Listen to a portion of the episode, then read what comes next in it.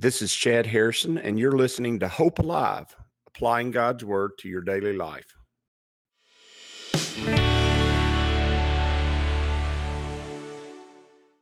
Hi, this is Chad Harrison, and I am the teaching pastor of Lake Community Church and have been serving as a pastor for 25 years. I'm also a practicing attorney. This podcast is designed to help you study God's Word and find God's will for your life. I pray in the name of Jesus right now that God would open up his word to you and allow you to see him and to know him and to know his will, that you might glorify him and that you might walk in faith and power each and every day, especially today. In Jesus' name. Good morning. Welcome to Lake Community Church's morning Bible study. We are in Genesis chapter 42, and Joseph is dealing with his brothers who come up, come down from Canaan, and are asking the Egyptians to help them, asking the Egyptians to give them some grain. And obviously Joseph is in charge, and we've we've talked about that in detail. We're in verse 18, and it says, Then Joseph said to them the third day, this is after he put them in, in jail for three days. That's one of those cooling off periods. It's one of those opportunities to reflect. And I'm sure in the jail, they spent a lot of time discussing the situation they found themselves in. And uh, oftentimes, when we discuss situations that we find ourselves in, we reflect on our inadequacies, we reflect on uh, the things that have happened in the past and uh, we reflect on how we have failed, how we've not met the standard, maybe how we've not lived up to what we should have been doing. That is a natural reaction. That is that is a part of not only God bringing us to repentance and bringing us to an abiding faith. It can also be, if it's harped upon too long, it can also begin to turn into condemnation of yourself. And there's a fine line there. When the Holy Spirit's convicting you of something, all you can do is repent and turn from it. Once you've done that, once you've done that with God and dealt with that, then you've got to move on with your life. You got to move on with where God's leading you and guiding you. And the reason He would bring this up to you, because it's already paid for, the reason He would bring this up to you is for your for your edification, for your best, for your maturity, for your growth, for those things to uh, bring your heart and your mind back in line with what you understand to be God's will. And it says, and it says, and then Joseph said to them on the third day, do this and live for I fear God. Now he's letting them know that he's a believer in God. He's letting them know that God's involved in this. And uh, I think that is a powerful step for Joseph to make. It is a step that begins to try to help his brothers begin to move in the direction of seeking out and finding God's will. He says, Do this and live, for I fear God. If you are honest men, let one of your brothers be confined to your prison house. Notice, if you're honest men, I'm going to uh, let the rest of you go, but I'm I need one of your brothers to be confined to prison. I need him to stay here in jail but you go and carry for carry grain for the famine to your houses. Notice Joseph is making sure he provides for his family. He's providing for his family and he's providing a reason for his brothers to come back. Now, this also has an extra added benefit. We know that the brothers, most of the brothers, were willing to to spend a brother in order to get what they want. What I mean by that, they're willing to they're willing to sell their brother into slavery and get rid of him to to appease their own desires and their own inadequacies and their own jealousies. Actually, they want they were willing to give up a brother in order to to protect and take care of themselves as they saw they want they wanted life to be. And Joseph is going to keep a brother. He's going to keep a brother that that maybe they will look back and say, "We've got grain, our family's taken care of. We'll just leave Simeon behind, and if if he makes it, if he doesn't, we're going to take care of ourselves and just go back and say Simeon died on the way." And uh, we'll be good. He is definitely trying to figure out whether or not his brothers are of a character and nature that he can reveal himself to them and that he can actually have a relationship with them in the future. And he sets it up as so. He says, if you're honest men, let one of your brothers be confined to your prison house, but you go and carry grain for the famine of your houses.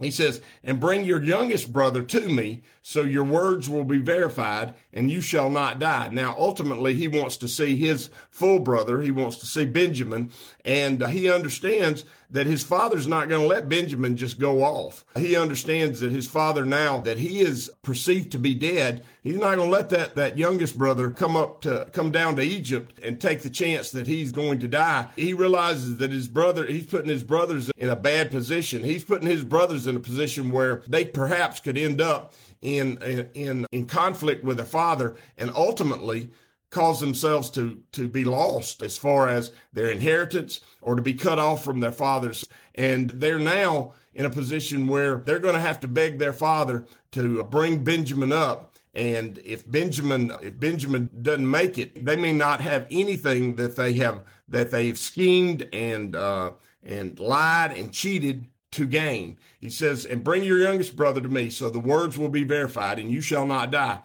And they did so. They said to one another, now they're speaking in their own language to each other while he's talking to them, because not realizing that he uh, knew their language, they're going to speak in their own language to, to each other and reason with each other. They said to one another, We are truly guilty concerning our brother. Now, notice, they've already discussed this.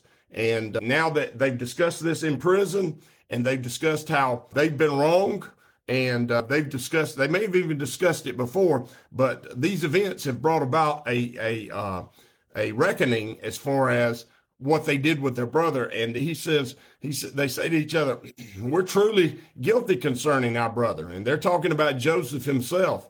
For we saw the anguish of his soul when he pleaded with us. And what they're saying is our brother begged for mercy and we didn't give him any mercy. We saw who he was and we saw what what we were destroying and we didn't care when he pleaded with us and we would not hear. And what they were saying is we th- there's really nothing that they could say to themselves to ease that pain of what they've done. And that happens a lot in life. We do things that we uh, really shouldn't have done. We have we, every person who comes to know Jesus Christ has things in their past. Dean Dowd likes to call it black holes, things that you just do not even want to ponder or discuss because they're things that just should not have been done in our lives, things that we regret, things that we we really it is a revelation of how wicked and sinful we are. Now the reason God allows us to remember those things is because we do need to know the depth and breadth of our wickedness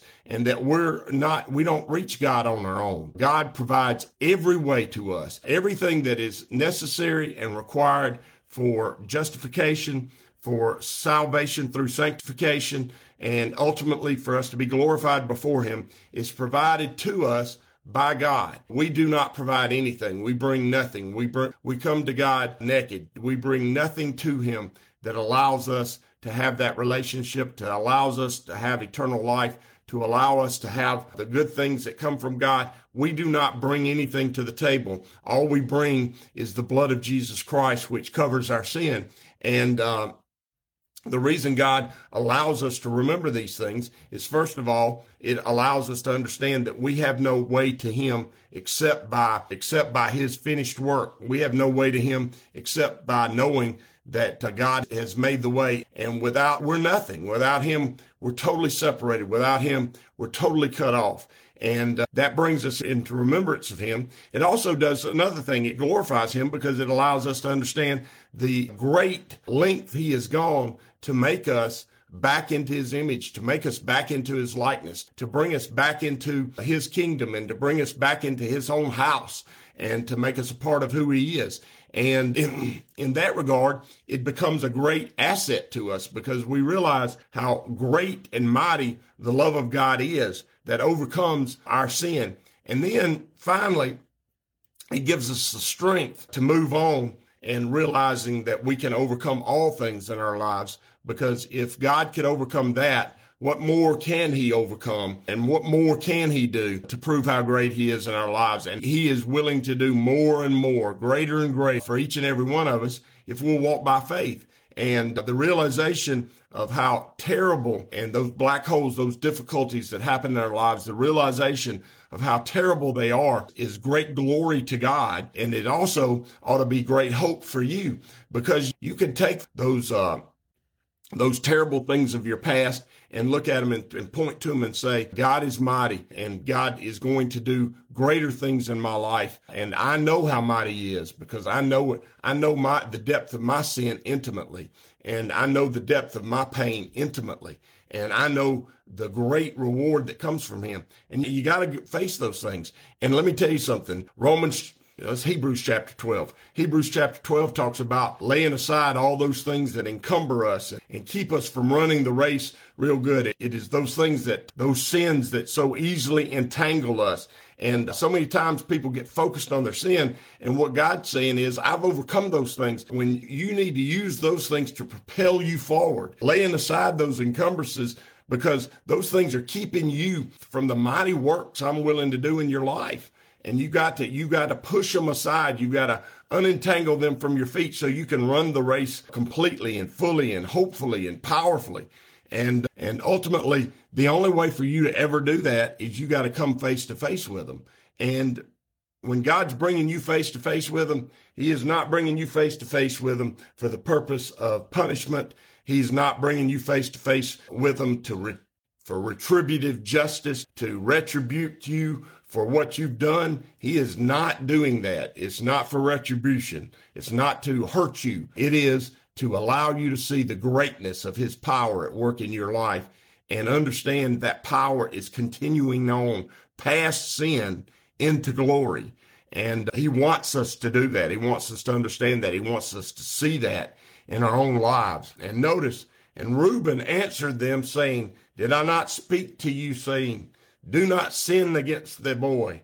And you would not listen. And see, Reuben had already understood the, the depth of his, his sin. And he'd already understood that this is not a good thing. And uh, he said, I told you not to do this, but we're here now. Do not sin against the boy. And you would not listen. Therefore, behold, his blood is now required. Not, he didn't say of you. He's not sticking that finger out at them and saying you, He's saying that the blood, that blood of that boy is required of us.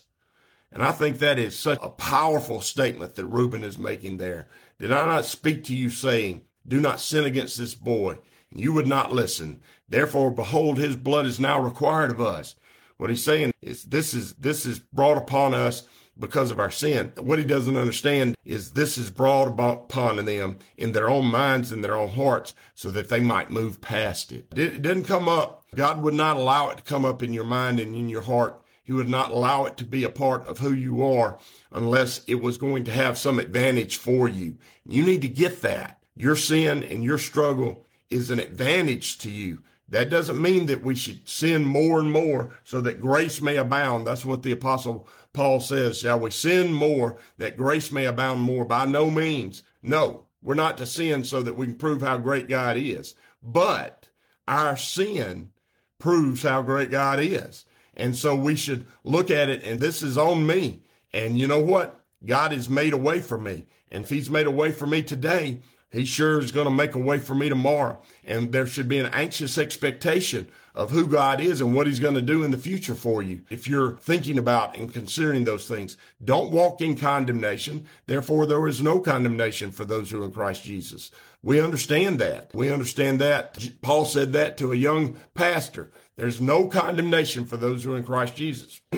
and understanding that allows you to move past it in power and in strength. And it actually propels you forward in faith. He says, but they did not know that Joseph understood them, for he spoke through them, spoke to them through an interpreter. Notice they didn't know that Joseph was listening to all that they said and understood it. And it's confirmation for Joseph that their sin is before them and they realize the struggle and the depth of their sin.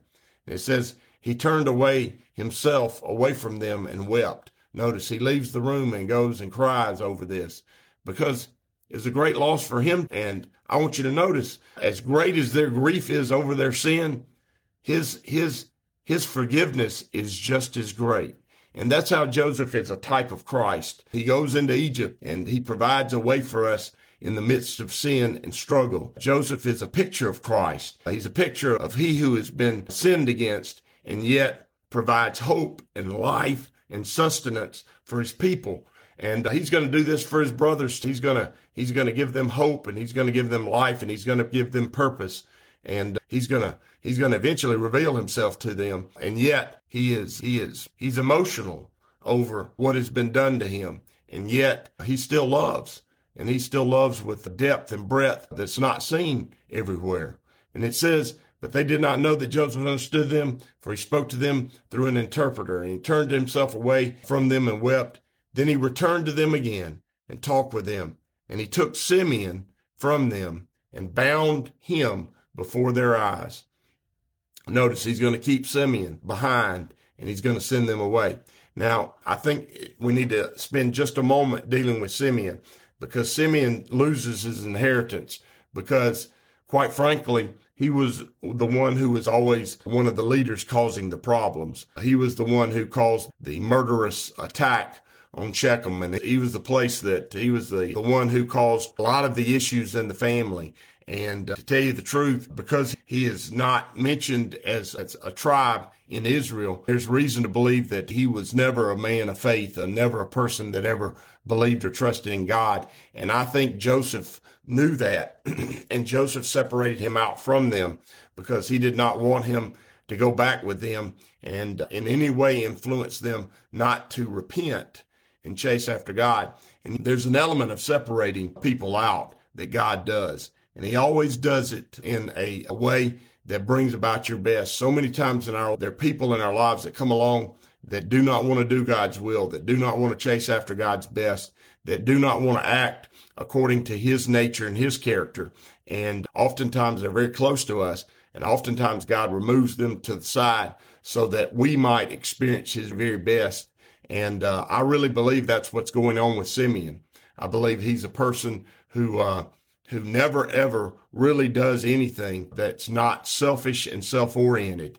And uh, his selfishness has caused him to stay back in prison and not be allowed to go home. And these journeys were not easy journeys. They didn't jump into their minivan and head back to Canaan and get there a day later. Those were long journeys over hundreds of miles, taking many weeks to get one place to the other. And this journey that they're going to have to take back and go back and talk to their father and somehow get him to bring Benjamin back to Egypt so that they can get their brother and so that they can get more provision of grain to take care of themselves because the famine's going to be for a long long they uh, they're going to endure a long journey but that journey's not ever for sure to end in success and Simeon is been left behind because if they don't come back there'll be nothing left and Simeon will spend the rest of his life in prison. And the truth is that he may never see his home again because what if they don't ever make it back?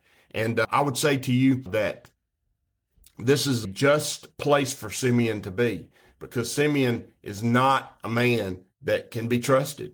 And uh, Joseph looks at it and he says, This is the one that's the biggest troublemaker, and I'm going to separate him from my brothers so my brothers can become and be the very best in, in, in the presence of God and in the presence of men, especially their father.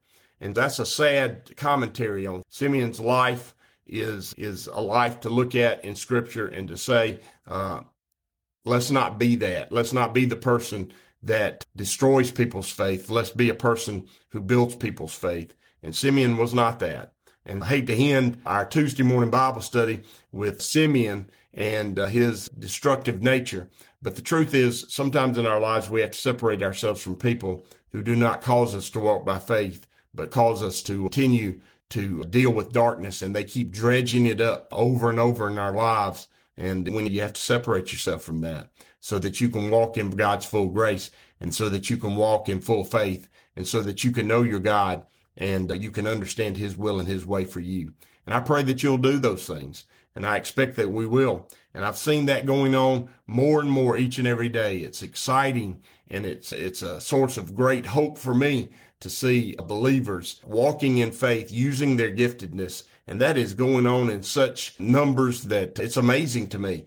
And in, in just a little over two years, a group of people who, uh, who are wandering in the wilderness have turned into a great host of people who are walking by faith. And I'm excited about that. And I'm expecting great things for you.